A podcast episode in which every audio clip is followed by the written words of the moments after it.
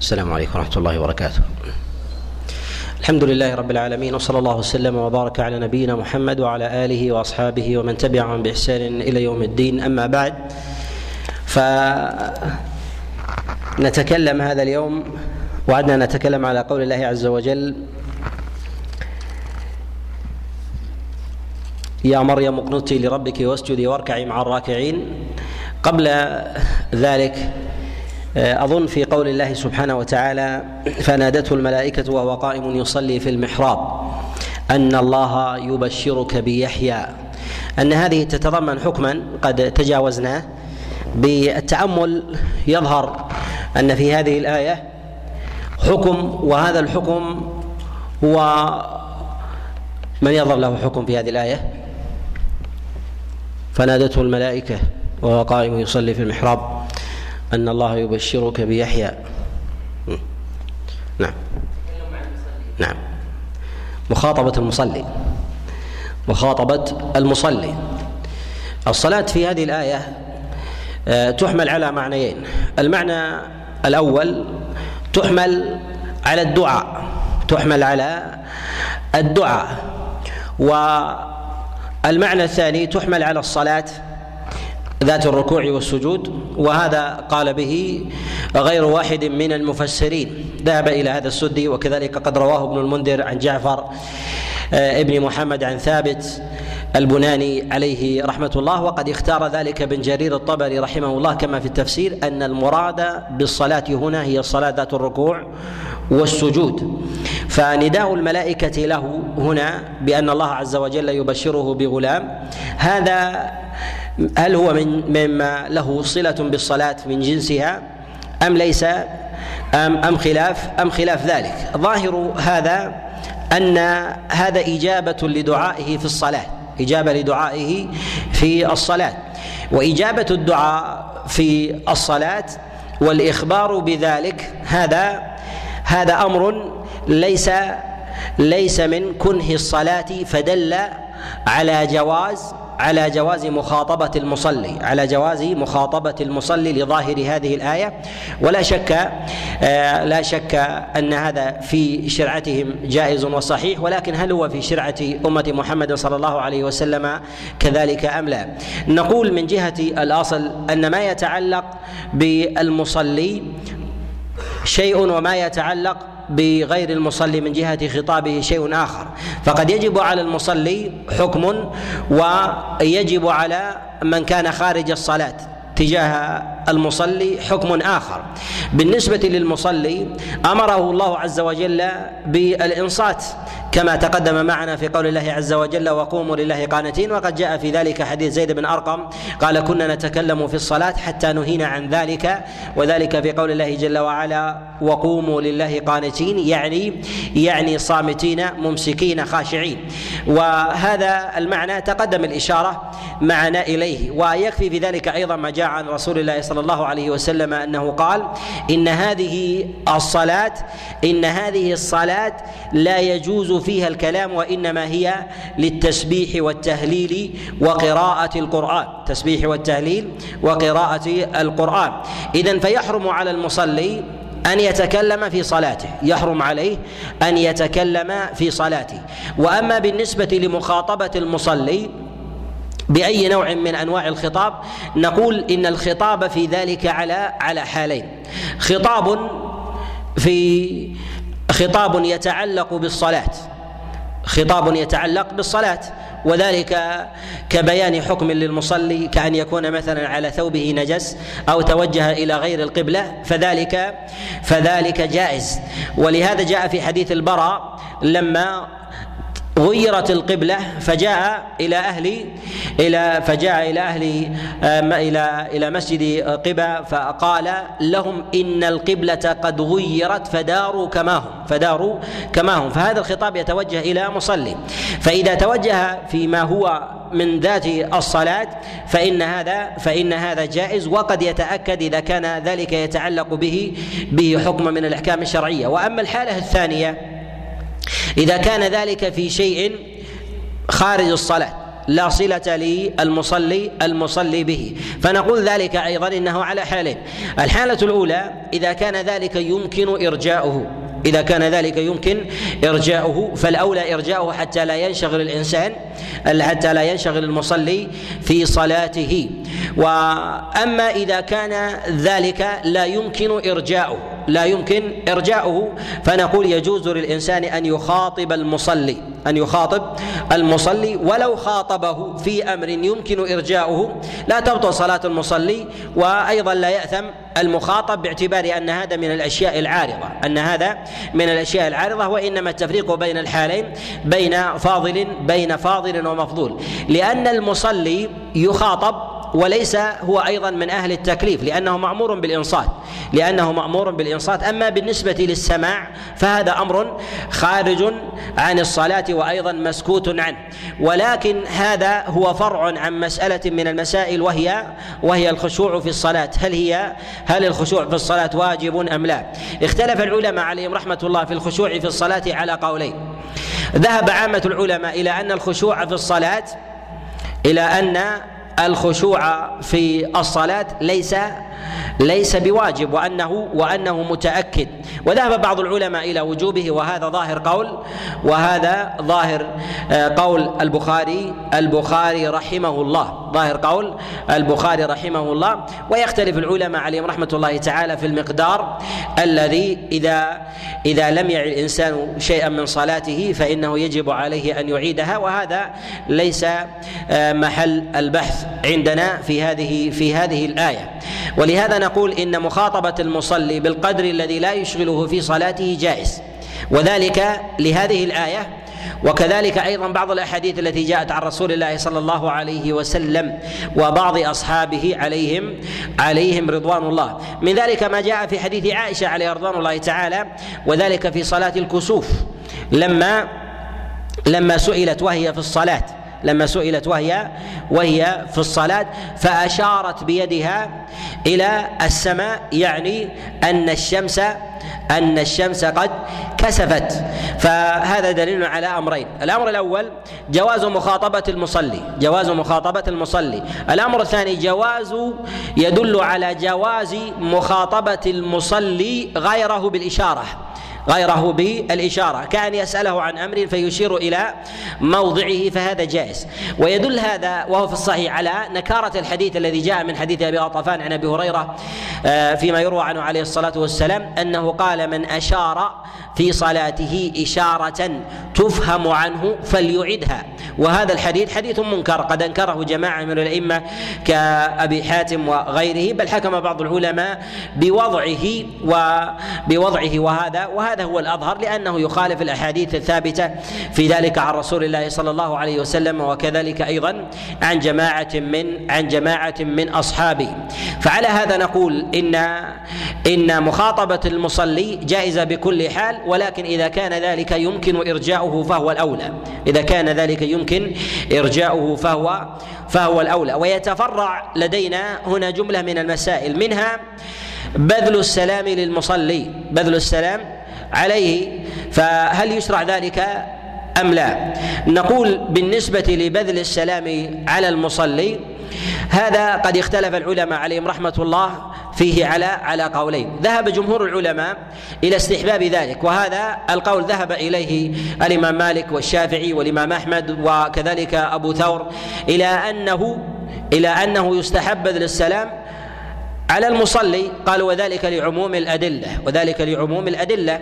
وكذلك أيضا يعلل هذا بأن بذل السلام فيه فيه تأمين وتطمين. أن الإنسان ربما يدخل عليه ولا يعلم من الداخل من الداخل عليه وهو في صلاة وهو في صلاة.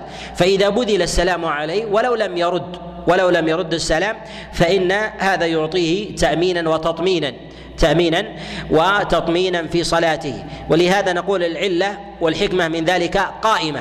ولو كان المسلم يعذر المصلي في عدم رده للسلام لمعرفته بأنه بأنه في صلاة. وذهب أبو حنيفة إلى كراهة السلام إلى كراهة السلام على على المصلي. و أما من قال بالكراهة فيستدلون بعموم الإنصات بوجوب الإنصات وكذلك أيضا بأدلة الخشوع وكذلك أيضا يستدلون بما جاء في حديث عبد الله بن مسعود قال كنا نسلم على رسول الله صلى الله عليه وسلم فيرد علينا ثم إنا سلمنا عليه فلم يرد علينا. فقال إن الله عز وجل يحدث من أمره ما شاء وإن مما أحدث ألا تكلموا في الصلاة ألا تكلموا في الصلاة. نقول هذا الحديث ليس فيه دليل على تحريم التسليم وإنما فيه دليل على كراهة رد السلام لأن النبي عليه الصلاة والسلام قال وإن مما أحدث الا تكلموا في الصلاة يعني يعتذر في عدم رده عليه يعتذر في عدم رده عليه. وهذا إشارة إلى أنه لا يجوز للمصلي لا يجوز للمصلي أن يرد السلام. ورد المصلي للسلام قد اختلف فيه. ذهب جماهير العلماء إلى تحريم ذلك. ذهب جماهير العلماء إلى تحريم إلى تحريم تحريم ذلك. وهذا القول ذهب إليه الأئمة الأربعة وهو قول الإمام مالك والشافعي وابي حنيفة والإمام أحمد عليهم رحمة الله إلى ان إلى أن رد السلام يحرم على المصلي.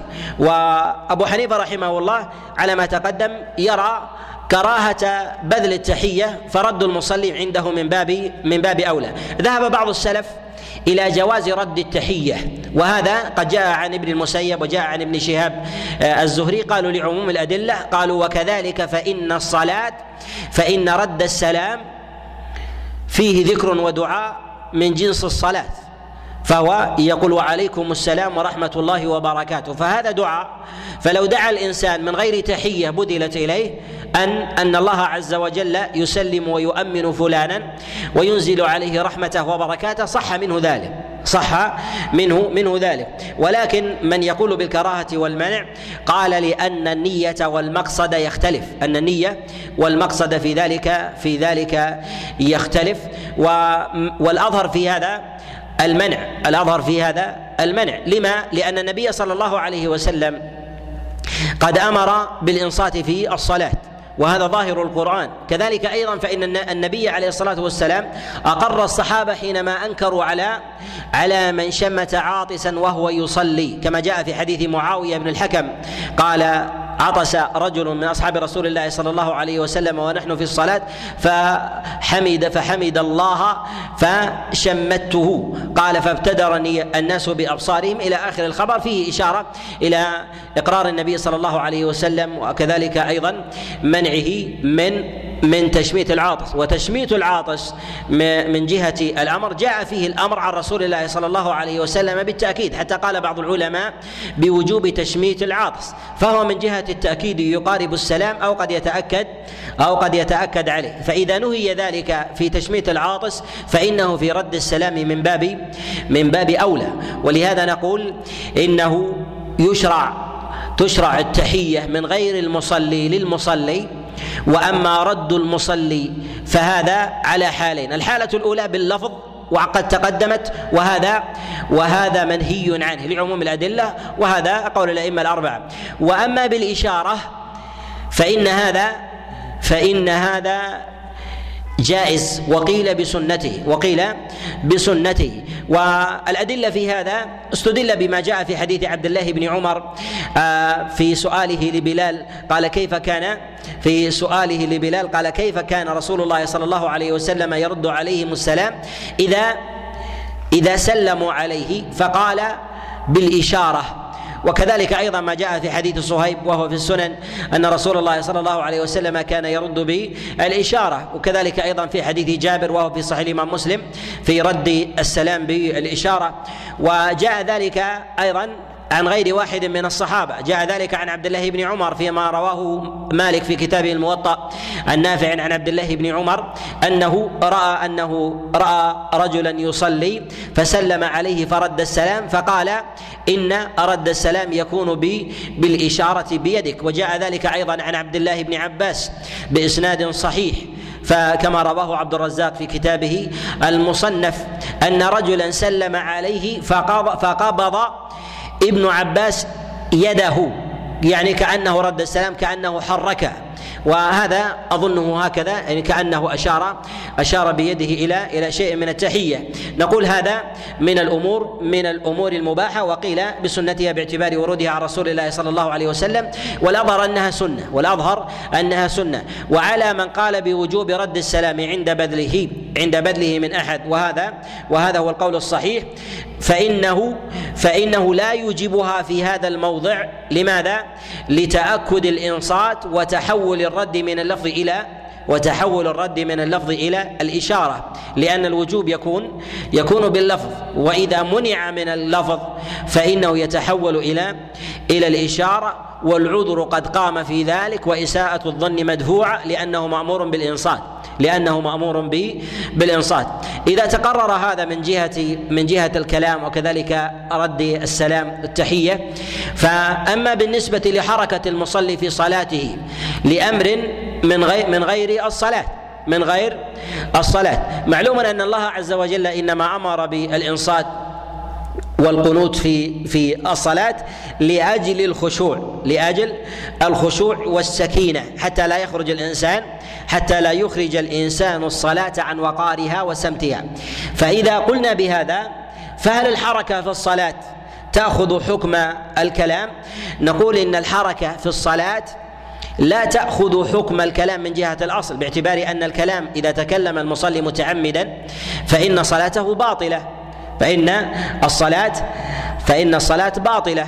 ولو كان كلمة واحدة فتبطل بذلك بذلك صلاته. فلو نادى رجلا أن هلم إلي أو إذهب أو غير ذلك بطلت بطلت صلاته.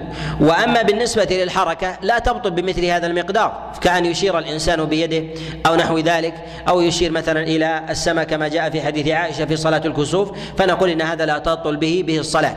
ولكن ما هو المقدار في هذا؟ نقول الحركة في الصلاة جائزة إذا كانت لحاجة ولا تذهب جوهر جوهر الصلاة من جهة الطمأنينة والخشوع.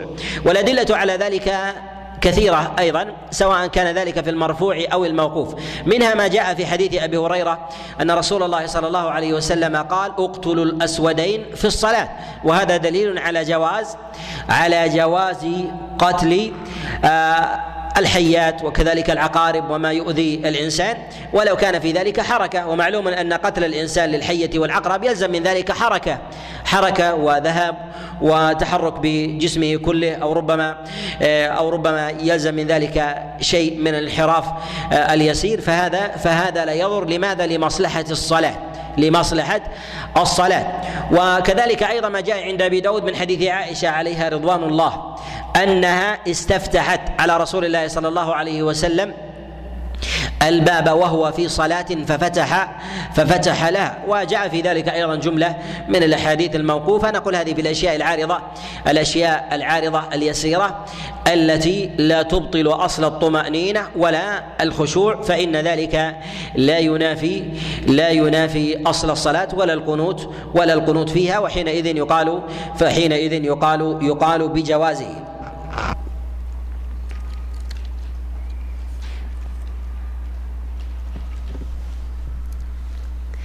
في قول الله سبحانه وتعالى يا مريم اقنتي لربك واسجدي واركعي مع الراكعين. الله عز وجل نادى مريم وأمرها بالقنوت. القنوت قيل إن المراد بذلك هو طول الركوع كما جاء تفسيره عن غير واحد من السلف عن مجاهد بن جبر وقتادة وغيره وقيل إن المراد بذلك هو طول القيام في الصلاة وكذلك الركوع والسجود فلا يخص ذلك الركوع بعينه. وقيل إن المراد بذلك هو طول الدعاء. وطول الدعاء في الصلاة تضرعا لله عز وجل وإبداء للحاجة. قنتي لربك واسجدي واركعي مع الراكعين. ويظهر في عطف السجود والركوع على القنوت أن المراد بالقنوت معنى أعم أن المراد بالقنوت معنى أعم وهو الإطالة والإطالة في الصلاة. وأمر الله عز وجل لمريم بالسجود والركوع دليل على أن هذه الصفة في السجود والركوع هي هي من جوهر الصلاة وصفتها حتى عند عند السابقين من بني من بني إسرائيل. ولكنهم يختلفون في عدد الركوع والسجود وعدد الصلوات ولكنهم يختلفون في عدد الركوع والسجود وعدد الصلاة. وفي قول الله سبحانه وتعالى واركعي مع الراكعين. هل هذا خطاب لها بأن تتوجه إلى الصلاة مع الناس؟ نقول إن قول الله جل وعلا لها واركعي مع الراكعين. خطاب لا يفهم منه على سبيل الانفراد ذلك. لا يفهم منه على سبيل الانفراد ذلك أن المرأة مأمورة بحضور وشهود الصلاة مع الجماعة. ولكن الخطاب هنا أن تشرك المسلمين والمصلين في عملهم ولو كانت بعيدة عنهم. وهذا كقول الله عز وجل يا أيها الذين آمنوا اتقوا الله وكونوا مع الصادقين. فلو كان الإنسان بعيدا ما أشركهم في هذا الخلق فإنه يكون من يكون من أهله. فالمراد بالمعية هنا واركعي مع الراكعين الاشتراك بالمعنى والصفة ولا لا الشهود. لا الشهود. وهل صلاة الجماعة هي موجودة عند الأمم السابقة بالنسبة للنساء بالنسبة للرجال صلاة الجماعة معروفة عندهم. أما بالنسبة للنساء مع الرجال جاء في ذلك بعض الموقوفات. جاء هذا عن عائشة عليه رضوان الله فيما رواه عبد الرزاق في كتابه المصنف. قالت كانت نساء بني إسرائيل يشهدن المساجد فاتخذنا نعالا من خشب يتشرفن إلى الرجال فمنعن من ذلك. يعني منعنا من هذا. وجاء ذلك أيضا في حديث عائشة عليها رضوان الله تعالى قالت لو رأى رسول الله صلى الله عليه وسلم ما أحدث النساء من بعده لمنعهن. كما منعنا نساء بني إسرائيل. يعني أنهن قد أنهن قد آه، قد آه، أحل الله عز وجل لهن ذلك ثم منعنا لتلك لتلك العلة. وجاء هذا أيضا موقوفا عن عبد الله بن مسعود عليه رضوان الله وهو وهو في المصنف. فهن يشهدن الصلاة ولكن بالمفارقة في الصفوف كما هو ظاهر. وربما كان بينهن وبين الرجال حائل. بينهن وبين الرجال حائل وهي كحال الستر التي يفعلها المتأخرون التي تكون بين صفوف الرجال وبين صفوف النساء.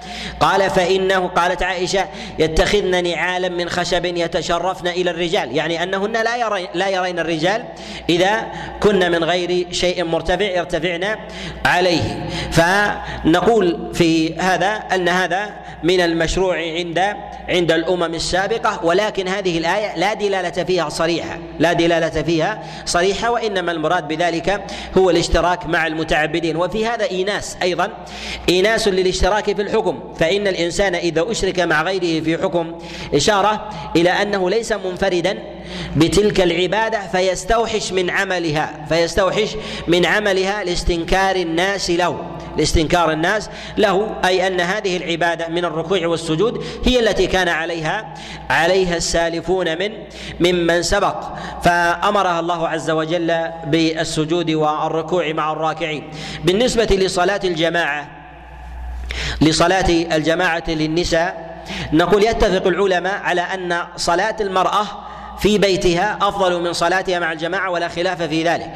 وقد حكى الإجماع على هذا ابن عبد البر رحمه الله على أنهم لا يختلفون على أن صلاة المرأة في بيتها أفضل من صلاتها من صلاتها في المساجد سواء كانت منفردة أو كانت أو كانت مع الجماعة. وإذا قلنا بذلك فهل صلاة الرجل مع الجماعة التي تفضل صلاة الفرد بسبع وعشرين هي أفضل من صلاة المرأة منفردة؟ نقول صلاة المرأة منفردة في بيتها تساوي صلاة الرجل مع الجماعة وهذا مقتضى وهذا مقتضى المساواة في الأجر. وهذا ظاهر في قول الله سبحانه وتعالى إني لا أضيع عمل عامل منكم من ذكر أو أنثى. فالاستواء من جهة الأجر بين الرجال والنساء من جهة مقدار الحسنات وعدها واحد في ذات في ذات الأعمال. فالله عز وجل لا يجد عملا من الأعمال لا يجد عملا من الأعمال ولو كان من خصائص الرجال فيثيب عليه إلا جعل عملا ولو كان من غير جنسه للنساء يثبن عليه. فلما شرع الله عز وجل الجهاد للرجال وما فيه من ثواب جعل الله عز وجل الحج والعمرة أيضا من الجهاد كما جاء في حديث عائشة عليهن جهاد لا قتال فيه الحج. وهذا فيه إشارة إلى أن الله سبحانه وتعالى إذا خص أحدا بخصيصة من الفضل جعل ما وانما يقابله لغيره.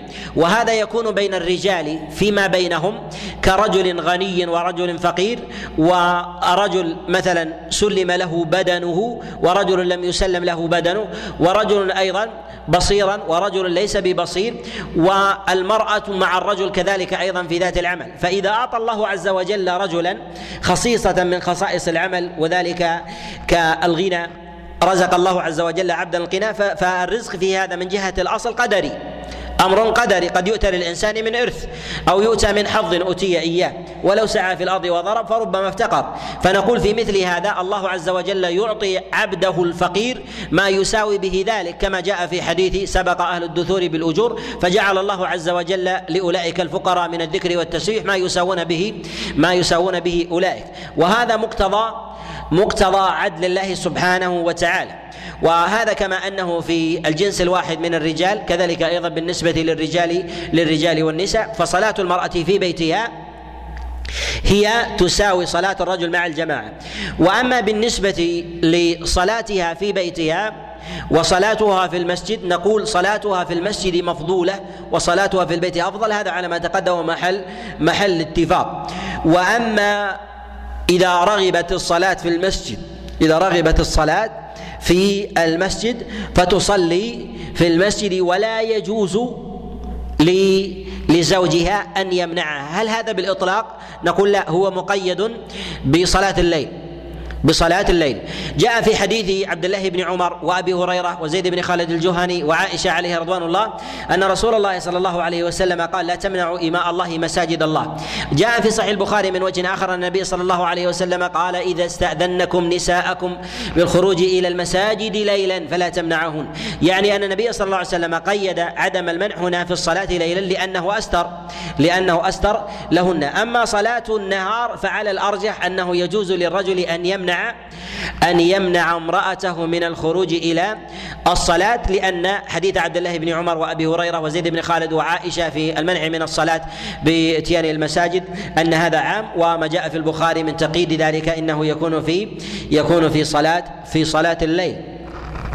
وأما الزيادة في حديث عبد الله بن عمر لا تمنع إماء الله مساجد الله وبيوتهن خير لهن. وبيوتهن خير لهن. هذا جاء عند أبي داود. جاء عند أبي داود وهذه الزيادة زيادة شاذة. قد روى هذا الحديث عن عبد الله بن عمر جماعة من أصحابه. رواه نافع وسالم بن عبد الله بن عمر ومجاهد عن عبد الله بن عمر. كلهم يروون هذا الحديث عن عبد الله بن عمر ولا يذكرون قوله بيوتهن خير لهن. وأما حبيب بن أبي ثابت رواه عن عبد الله بن عمر وذكرها. وذكر هذه الرواية وحبيب ممن يدلس فربما دلس هذه الرواية أو حمل حديثا آخر على حديث. نقول هذا المعنى قد جاء عن النبي عليه الصلاة والسلام في وجه آخر قد أخرجه الإمام أحمد عليه رحمة الله من حديث أم حميد وهي زوجة أبي حميد الساعدي الذي روى حديث صفة صلاة النبي عليه الصلاة والسلام أنها استأذنت صلاة صلاة مع رسول الله صلى الله عليه وسلم في مسجده فقال لها النبي صلى الله عليه وسلم صلاتك في بيتك أفضل من صلاتك في في في حجرتك. وصلاتك في حجرتك أفضل من صلاتك في دارك. وصلاتك في مسجد قومك أفضل من صلاتك في مسجدي يعني كلما قربت المرأة إلى بيتها فهذا أفضل وأعظم لها لها أجرا. فالنبي عليه الصلاة والسلام يقول الصلاة في بيتك أفضل من صلاتك في حجرتك. ومعلوم أن بيوتهم أن بيوتهم على على أقسام. القسم الأول هي هو البيت. والبيت هو الذي يبات فيه وينام وهي الغرف المسقوفه وأما بالنسبة للحجر الحجرة هي التي تفتح غرفة المبيت والمنام عليها ويسمى تسمى الأحواش. تسمى الأحواش لدينا. فهذه الأحواش هي تسمى حجر ولهذا عائشة عليها رضوان الله تعالى تقول حجرتي هي الحجرة التي يكون فيها الضيوف وليست الحجرة التي فيها المنام فثمة باب بينها وبينه. والدليل على هذا في حديث عائشة عليه رضوان الله تعالى تقول النبي صلى الله عليه وسلم يصلي يصلي يصلي العصر وإن الشمس لفي قعر دار لفي قعر حجرتي. يعني ليست الحجرة المسقوفة وإنما ليست الغرفة أو البيت المسقوف وإنما هي الحجرة المفتوحة. وأما الدار فإن الدار يشمل مجموع الدور كالحي الذي يجتمع فيه آه، الناس فإن فإن هذه يسمى الدار بني فلان كدار بني النجار الذي يجتمعون يجتمعون فيه من قراباتها فكلما قربت المرأة إلى خدرها فصلاتها أعظم فصلاتها فصلاتها أعظم. وكأن النبي عليه الصلاة والسلام حينما جعل صلاتها في بيتها وهو موضع المبيت والمنام أفضل من صلاتها في حجرتها وهذا لأن السقف مفتوح لأن السقف مفتوح. فكيف بفضاء مفتوح؟ وكيف أيضا بخروج المرأة إلى الطرقات؟ وهذا في موضع عبادة وموضع وموضع صلاة. فكيف بما عدا بما عدا ذلك؟ وهذا دليل على أهمية أهمية بقاء المرأة وقرارها في دير في دارها وقلة خروجها من غير من غير حاجة. وهنا مسألة أيضا يتكلم عليه ومسألة صلاة النساء جماعة وأذانهن وإقامتهن. نقول تصلي النساء جماعة. صح ذلك عن عن أم سلمة وجاء أيضا عن عائشة عليه رضوان الله تعالى في الصلاة وتقوم وسطهن وتقوم وسطهن. وأما بالنسبة للنداء نقول النداء قد اختلف فيه. ويتفق العلماء على أن نداء المرأة إذا سمعه الرجال فإنه يكره. واختلفوا في حال عدم سماع الرجال. واختلفوا في حال عدم عدم سماع الرجال لأذانها. كأن تكون المرأة في بيتها أو في بستانها أو في أو في موضع لا يسمعها أحد فيه من الرجال فهل أن ترفع صوتها؟ قد اختلف في هذا منهم ما قال إنه مشروع أيضا للنساء في حاب هذا القيد ومنهم ما قال هو من خصائص الرجال. وسئل أنس بن مالك عليه رضوان الله عن آذان عن آذان النساء فقال ذكر الله أأنهى عنه يعني لا أنهى عنه وكأنه أخذ أخذ بالعموم. أما إقامة المرأة فإن الإقامة في ذلك أيضا هي من مواضع الخلاف وعامة العلماء وعامة السلف على أن المرأة تقيم كالرجل تقيم كالرجل. وهذا وهذا هو وهذا هو الأظهر.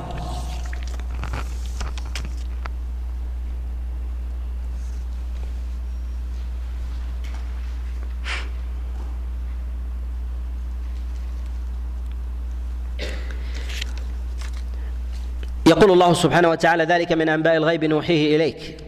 وما كنت لديهم إذ يلقون أقلامهم أيهم يكفل مريم. وما كنت لديهم إذ يختصمون. في هذه الآية إشارة إلى معنى وهو مشروعية الاقتراع وهي القرعه والإسهام وأن هذا من هدي الأنبياء السابقين من هدي الأنبياء السابقين. والإقتراع المراد بذلك هو الإسهام بين المتنازعين عند اشتباه الحقوق وعدم اتضاحها وذلك نزعا ودفعا للخصومة. يجوز للقاضي أن يصير أن يصير إليه. وهنا في قوله إذ يلقون أقلامهم أيهم يكفل مريم. وذلك لما تنازعوا في مريم ومريم كانت ابنة وتنازعوا في مريم وهي ابنة سيدهم وهي ابنة سيدهم وذلك آه، وهو عمران. ف تنازعوا في ذلك احتسابا للأجر وأيضا طلبا طلبا للجاه. تنازعوا في هذا في هذا الأمر. فاقترعوا لتساوي الحقوق. القرعه لا تكون إلا عند تساوي الحقوق وعدم وجود البينة في ذلك. عند عدم وجود البينة في ذلك. وأما إذا وجدت البينة وظهرت الحجة فلا يصار إلى القرعة بل المصير إليها محرم. وذلك لأنها أكل لأموال الناس. لأموال الناس بالباطل وانتزاع للحق بشيء بشيء لا لا يجوز في موضعه وإنما هي عند اشتباه عند اشتباه آه، الحقوق. وقد ترجم على هذا البخاري رحمه الله أن القرعه تكون عند عند المشكلات عند المشكلات يعني الأمور المشتبهة والمشكلة وعدم وعدم جلاء حق حق بعينه. وعامة العلماء وهو قول عامة السلف إلى أن العمل بالقرعة جائز وقد يجب وقد يتأكد إذا كانت الخصومة لا تدفع إلا بها إذا كانت الخصومة لا تدفع إلا بها لأن ما لا يدفع المحرم إلا به فهو فهو واجب ما لم يكن محرما في ذاته ما لم يكن محرما في في ذاته وما لا يتم الواجب إلا به فهو واجب ما لم يكن محرما في ذاته اغلط من تفويت ذلك ذلك الواجب. ولهذا نقول إذا وقعت خصومة بين اثنين لا ترفع إلا بالاقتراع فإنه يصار إليه وجوبا يصار إليه إليه وجوبا. فهي تأخذ الأحكام التكليفية الخمسة في مسألة الإباحة. وكذلك الاستحباب وكذلك أيضا الوجوب وكذلك الكراهة والتحريم والتحريم عند اتضاح الحقوق فإنه لا يصار إلى الاقتراع لأن الحق ينتزع ينتزع بها ويعطى لغير لغير صاحبه لغير صاحبه وهي ليست بينة وإنما لدفع النزاع. ذهب أبو حنيفة إلى إلى عدم الأخذ بالاقتراح وله قولان في هذا الأمر. المشهور عنه كراهة الاقتراع وعدم الأخذ به ويرى أن الحكم في ذلك منسوخ وذهب إلى هذا أصحابه. وله قول آخر وقد نقله عنه ابن المنذر أنه قال إن الاقتراع ينافي القياس ولكن تركنا القياس اخذا بالسنة والأثر. اخذا بالسنة والأثر وقوله في مع الجماعة أولى من قوله إذا كان إذا كان منفردا ولكن أصحابه على الأخذ بعدم بعدم الاقتراع وهو قوله وهو قوله الأول. ونقول إن الأدلة في ذلك ظاهرة عن النبي عليه الصلاة والسلام. وقد قال أبو عبيد ثلاثة من الأنبياء عملوا بالإسهام والقرعة. هو زكريا ويونس فساهم فكان من المدحضين. ورسول الله صلى الله عليه وسلم لما أقرع بين نسائه. فهؤلاء أنبياء أخذوا بذلك فهي متواترة مستفيضة. وقد ذكرت القرعة في موضعين في كلام الله عز وجل في هذه الآية وفي سورة الصافات في قصة يونس عليه عليه السلام. والعمل في ذلك قطعي ولا يجوز رد ذلك لظهور الأدلة وتواترها عن رسول الله صلى الله عليه وسلم فضلا عن جلائها وظهورها في كلام الله في كلام الله سبحانه وتعالى. وقد شدد الإمام أحمد رحمه الله على من رد رد القرعه وعدم وقال بعدم الأخذ بها. وقال من قال إنها منسوخة فقد قال كذبا وشهد زورا. وقيل له إن أقواما يقولون إن القرعة هي شبيهة بالاستقسام بالأزلام. فقال هذا قول رديء خبيث ثبتت فيه خمس سنن عن رسول الله صلى الله عليه وسلم.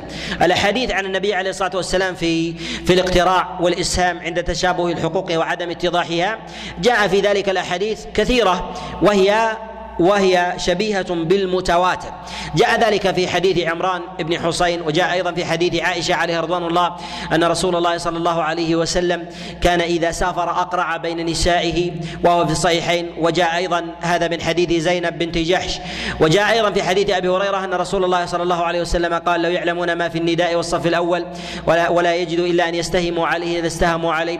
وجاء كذلك أيضا من حديث وجاء ذلك أيضا من حديث سعد بن أبي وقاص عليه رضوان الله فيما رواه الطبراني في كتابه المعجم من حديث شقيق قال أصيب مؤذن سعد في القادسية فاختصم الناس في الأذان اختصم الناس في آه، الأذان فأقرع بينهم سعد بن أبي وقاص وذلك دفعا وذلك دفعا لنزاعهم واختلافهم أيهم أحظ أيهم أحظ بالأذان. وجاء عن رسول الله صلى الله عليه وسلم أيضا في حديث أم سلمة في من اختلف في من؟ اختلف على الميراث فأقرع بينهم رسول الله صلى الله عليه وسلم لعدم وجود بينة في ذلك. وكذلك أيضا في حديث عمران بن حسين وهو في الصحيح في من أعتق أعبده الستة آه، في ذلك. وثم مات وليس له مال إلا هذه الأعبد. فمعلوم أنه لا يجوز للإنسان أن يوصي بما زاد عن الثلثين. فأعتقهم جميعا في مرض موته فجمعهم النبي عليه الصلاة والسلام فأقرع بينهم فجعل العتق في اثنين في اثنين منهم. وكذلك أيضا آه، قد جاء في عن رسول الله صلى الله عليه وسلم الإقراع بين المهاجرين والأنصار. لما قدم النبي عليه الصلاة والسلام آه، من من مكة إلى المدينة ومعه فئة من المهاجرين نازعهم الأنصار كل منهم يريد أن يقاسم أن يقاسمه داره أو بيته.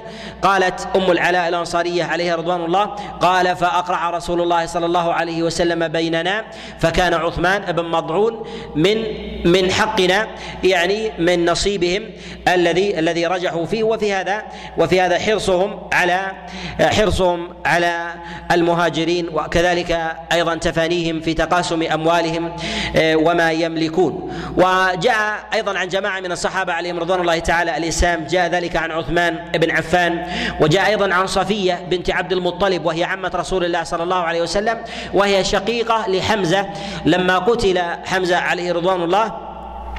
جاءت كما روى الإمام أحمد من حديث هشام بن عروة عن أبيه آه، عن الزبير قال رأيت آه، رأيت امرأة تأتي بين بين القتلى فنظرت فإذا هي صفية ومعها ثوبين. ومعها ثوبين. فرأت حمزة بن عبد المطلب وأنصاري قد فعل فيه ما فعل بحمزة وثوب وأحد الثوبين أكبر من الآخر. فوجدت في نفسها أن تجعل لحمزة ثوبين ولا تجعل للأنصار فأقرعت بينهما في الثوبين. ورسول الله صلى الله عليه وسلم شاهد. وجاء ذلك أيضا عن جماعة آه، من السلف الإقراع فكان مستفيضا ولا أعلم من أنكره لا من الصحابة ولا من التابعين إلا بعض الفقهاء من أهل من أهل الرأي. وبعضهم من أهل الرأي من الحنفية قالوا بأن الاقتراع المنسوخ هو الذي الذي يفصل في الحقوق. وليس ما كان تطييبا للنفس. وهذا قول الإمام الطحاوي رحمه الله قال ما كان تطييبا للنفس كقسم الرجل بين أزواجه بالإسهام إذا أراد إذا أراد أن يسافر فإنه يقرع بينهن. قال هذا تطيبا للنفس وليس المراد بذلك فصل في الحقوق. وهذا التقييد فيه نظر. اولا لمعارضته للأحاديث الظاهرة متواترة عن النبي عليه الصلاة والسلام حتى في الحقوق المالية حتى في الحقوق المالية بل حتى في إلحاق النسب إذا اشتبه في نسب ولد ينتسب لفلان أو لفلان ولا يخرج عنهما ولم يكن ثمة بينه لأحد منهما فإنه يقرع بينهما. وقد جاء ذلك عند الإمام أحمد وكذلك أيضا جاء في السنن من حديث علي بن أبي طالب عليه رضوان الله أنه لما كان في اليمن أتي أو أتي بامرأة وطأها ثلاثة رجال في طهر و وجاءت جاءت بولد فأخذ بكل اثنين أخذ بكل أخذ باثنين فقال أتقرون بأنه ولد هذا؟ فقال لا فيأخذ بآخرين ثم بآخرين ثم أقرع بينهما الولد. أقرع بينهما الولد فمن خرج في نصيبه ذلك الولد حمله ثلثي الدية أن يعطي كل واحد الثلث فيرى في ذلك عدل فبلغ النبي عليه الصلاة والسلام ذلك فضحك حتى حتى بدت نواجذه يعني من حسن قضاء علي بن أبي طالب عليه عليه رضوان الله. وبقي هذا الأمر متواترا مستفيضا. وحتى وصف الإمام أحمد رحمه الله من يقول بخلاف ذلك أنه كاذب وقائل زور بل قال إن هذا القول قول ردي. وقد اعتنى الأئمة من الحنابلة عليهم رحمة الله بهذه المسألة وفرعوا في ذلك وصنف أبو بكر الخلال كتابا في الاختراع والإسهام وبين وفصل في مواضعها وما يكون فيه. ونقول إن الاقتراع في ذلك الحديث فيه متواترة والأدلة فيه قطعية والرد ذلك خطأ بين ممن كان قائله لي لأن الله عز وجل ذكره ولا يكون من نبي آه، في مثل هذه هذا الموضع وفي قصة يونس واقتراع النبي عليه الصلاة والسلام وإقراعه في مواضع عديدة إلا إلا وهو حق لا لا يشوبه شيء لا يشوبه شيء من من الباطل.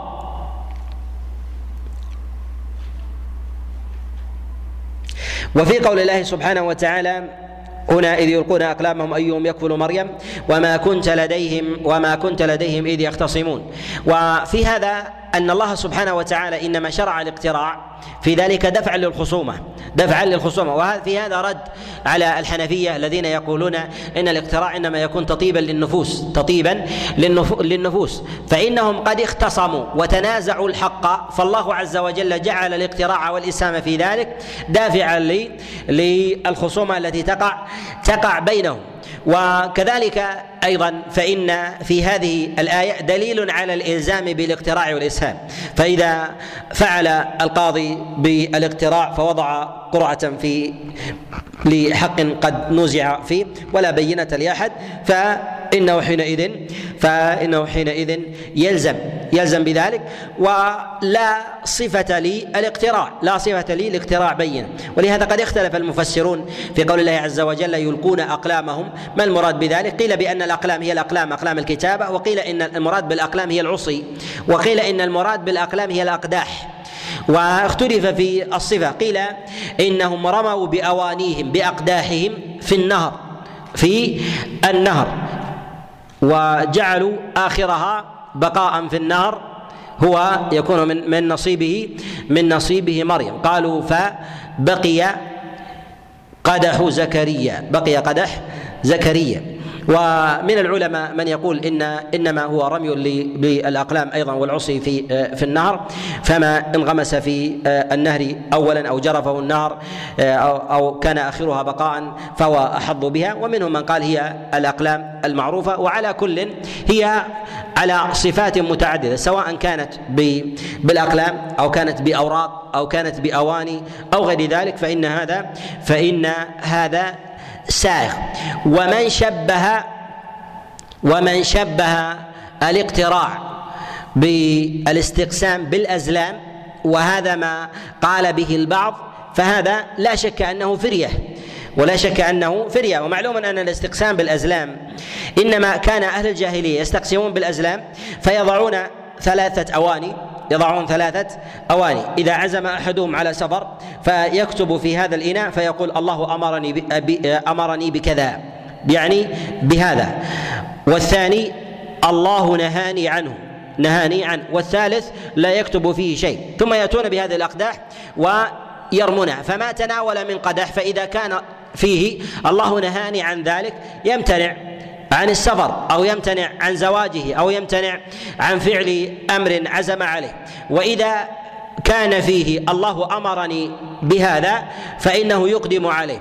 وإذا وجد الإناء فارغا أعاده مرة أخرى حتى يقع عليه. هذا فيه كذب وافتراء من وجوه. الوجه الأول أنه كذب على الله لأن الله لا يأمر بهذا. إذا أردت أن تسافر سافر. لا تجعل ذلك وحيا. ولا تجعل أيضا الله عز وجل أمرك بالبقاء. خذ بالمصالح في هذا. وهذا كذب على الله. الأمر الثاني أن الاستقسام بالأزلام أن الاستقسام بالأزلام فيه تعظيم لما يستقسمون به فانهم يستقسمون عند أصنامهم عند أصنامهم. وهذا تعظيم لهذا الموضع. ولهذا الاقتراع لا يشرع للإنسان أن يفعله في مسجد أو يفعله مثلا في المسجد الحرام. يقول لا حاجة إلى هذا. افعله في أي موضع موضع شئت. فهي ليست موضعا للتعظيم وإنما هي حلا للنزاع والخصومة. حلا للنزاع خصومه فلا يوجد فيها تعظيم ولا يوجد في فيها كذب على الله سبحانه وتعالى. فعلى هذا هي تختلف عن مسألة فهي تختلف عن مسألة عن مسألة الاستقسام بالأزلام. كذلك أيضا فإنها تتضمن شيئا من التطير الاستقسام بالأزلام يتضمن شيء من التطير. وكذلك أيضا فإن الاستقسام بالأزلام يكون عند عدم الخصومات من الواحد في نفسه. إذا أراد أن يسافر لا يخاصمه في ذلك أحد. وأما بالنسبة للاقتراع فإنه لا يكون إلا عند وجود خصومة بلا بينة. عند وجود خصومة بلا بلا بينة. أما إذا فعلها الإنسان منفردا فهل يجوز له ذلك؟ نقول هذا الذي يشابه الاستقسام بالأزلام. فيقول أني أفعل كذا إن إن ظهرت على هذا النحو فسأسافر أو أتزوج. هذا هذا الذي يدخل في هذا في هذا الأمر. إن وقع فيه تعظيم أو نسبه إلى الله كان شركا كان شركا. وإذا لم ينسبه إلى الله وإنما أراد أن يحسم في ذلك أمره وقع في الابتداع والإحداث في دين الله سبحانه وتعالى ما ليس ما ليس منه وعلى هذا نعلم أنه ثمة فرق بين الاستقسام بالأزلام وبين الاقتراع و الفرق في ذلك ظاهر ومن شبه بين هذه وهذه آه، فلا شك أنه قد أعظم الفرية وعظمه الفرية تظهر أن الله عز وجل حكاه عن نبيين من أنبيائه وفعله رسول الله صلى الله عليه وسلم وتواترت الأحاديث في هذا ولا يعلم عن أحد من الصحابة ولا عن أحد من التابعين أنه كره ذلك أو منع أو منع منه ولكن الاختراع على ما تقدم هو بقيود وضوابط في حال الاشتباه وعدم ظهور البينة حتى لا تؤكل أموال الناس ب بالباطل نكتفي بهذا القدر ونسأل الله عز وجل الإعانة والسداد. ومنه نستمد التوفيق. وصلى الله وسلم وبارك على نبينا محمد وعلى آله وأصحابه ومن تبعهم بإحسان إلى يوم الدين. نتكلم بإذن الله عز وجل علينا في المجلس القادم في قول الله عز وجل أني أخلق لكم من الطين كهيئة الطير فانفخ فيه في هنا صنع تمثالا قبل أن ينفخ فيه فهل الرسم أو التمثال العارض الذي يزال ويتلف أو يستحيل بعد ذلك يجوز فعله أم لا؟ نتكلم على هذا وكذلك أيضا في قول الله سبحانه وتعالى وأنبئكم بما تأكلون وما تدخرون في بيوتكم نتكلم في ما يسمى بإظهار الأموال للناس ما يسمى بأرقام المدخرات والمخزونات هل هذا جائز أو ليس بجائز؟ ما يسميه مثلا آه، بعض المعاصرين محاربة الفساد أو نحو ذلك أن يظهر الإنسان ما يدخره الناس. هل هذا من كشف الأسرار؟ أن نعلم كم عندك من الإبل كم عندك من البقر كم عندك من رؤوس الأموال. هل هذه سر أو ليست؟ ليست بالسر. هل هو حق يحفظ أو لي أو لا يحفظ؟ الشريعة أذنت بذلك. ولماذا جعلها الله معجزة؟ وهل المعجزة تكون محظورة أو ليست محظورة؟ هذا نتكلم عليه بإذن الله عز وجل في المجلس القادم. وصلى الله وسلم وبارك على نبينا محمد.